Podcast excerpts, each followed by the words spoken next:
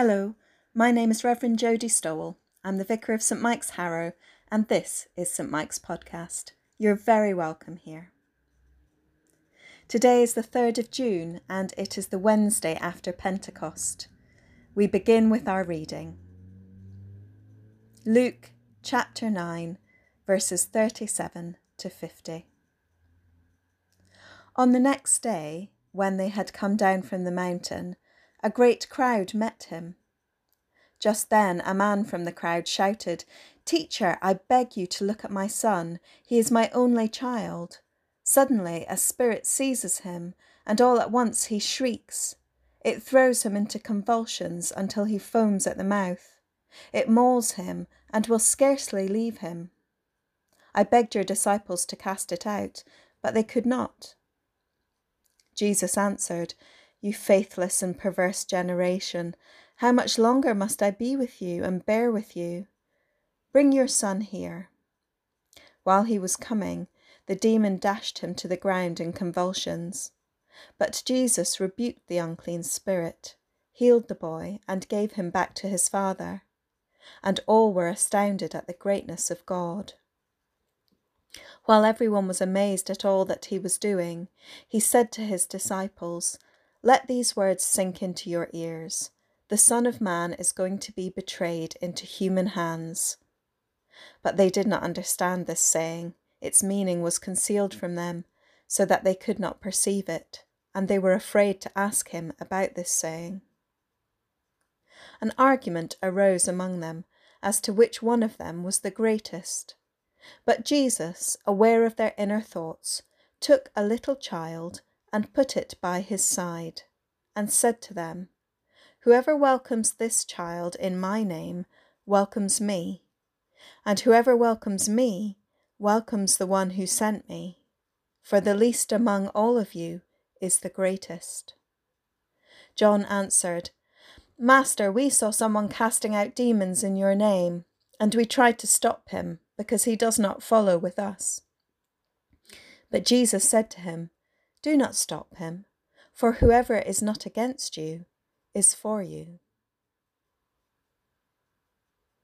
As we continue to live in a world where the least of us seem to get a raw deal, I ponder the God whose character is embodied with the words of Jesus here. The least among all of you is the greatest. In Jesus' day, this was the children, the women, the disabled person, the poor. These were the oppressed and marginalised. I wonder who would be added to our list today.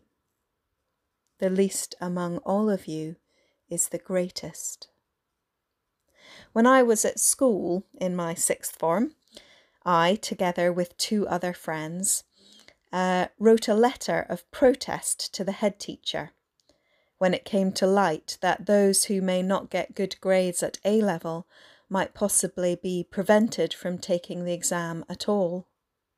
The school was feeling the pressure of league tables, which wouldn't be kind to a school where people might not get A grades across the board. We wrote the letter because this policy affected a friend of ours and it simply seemed unjust, and we cared about her. And I was reminded of this when recently dealing with helping my eldest, who has abruptly had her university experience interrupted by COVID 19, with securing a house for her next year, which of course we're not sure what that will look like. There was some difficulty in the agents receiving all the documents they required for the rental to be secured. And I was sitting back and watching emails being sent by the agents to the five young women, all of them still teenagers, even though they are adults, which I began to realise that they would not send these emails to me. As an adult, as a parent, I try to balance helping my almost adult children to deal with some of these tricky things themselves and learn to negotiate this world where not everything is fair or just. And intervening because I know I would get a different response. In the end, it got to the point where I did intervene. One rather pointed email later, and the agents discovered they had received the documents after all. The injustice still stings. I was once again shocked with the reality that my age now carried power. Whoever welcomes this child in my name welcomes me, and whoever welcomes me welcomes the one who sent me, for the least among all of you is the greatest. It's still the same. And those of us with privilege, whether that is because of our age, education, our ethnicity, our gender, our sexual orientation, our gender identity, we have responsibility to check ourselves, to check that we are not responding to the least with the dismissive attitude through which adults can often speak to children. I wonder what we do with our rage at injustice today. My 17 year old self wrote a protest letter. How very polite. My 44 year old self, well, I still write letters. I've attended the odd protest march, and of course, the invention of social media has given those of us with activist personalities unlimited space to vent our feelings. And these things are good and they matter.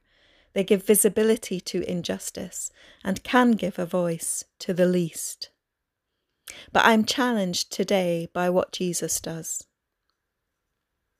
But Jesus, aware of their inner thoughts, took a little child and put it by his side. Solidarity, Jesus. Jesus didn't sit the child on his knee or carry the child or stand in front of them. Jesus is beside. Jesus is beside the young, the black or minority ethnic person, the gay person, the trans person, the poor person, the disabled person, the woman, the non neurotypical person, the non academic person. You can add to your list the least among you. The prophet Micah says that the thing that God requires of us is to act justly, love mercy, and in so doing we will walk with God. Where justice and mercy are needed, God is already there, walking beside. We might be called to be beside, and we may also be someone who needs someone alongside us. Often we are all privileged, and we are all the least. Whatever, may we find that as we stand together, we discover that Jesus is found to be walking beside us. Go well into your day, and may you come again soon to our doors.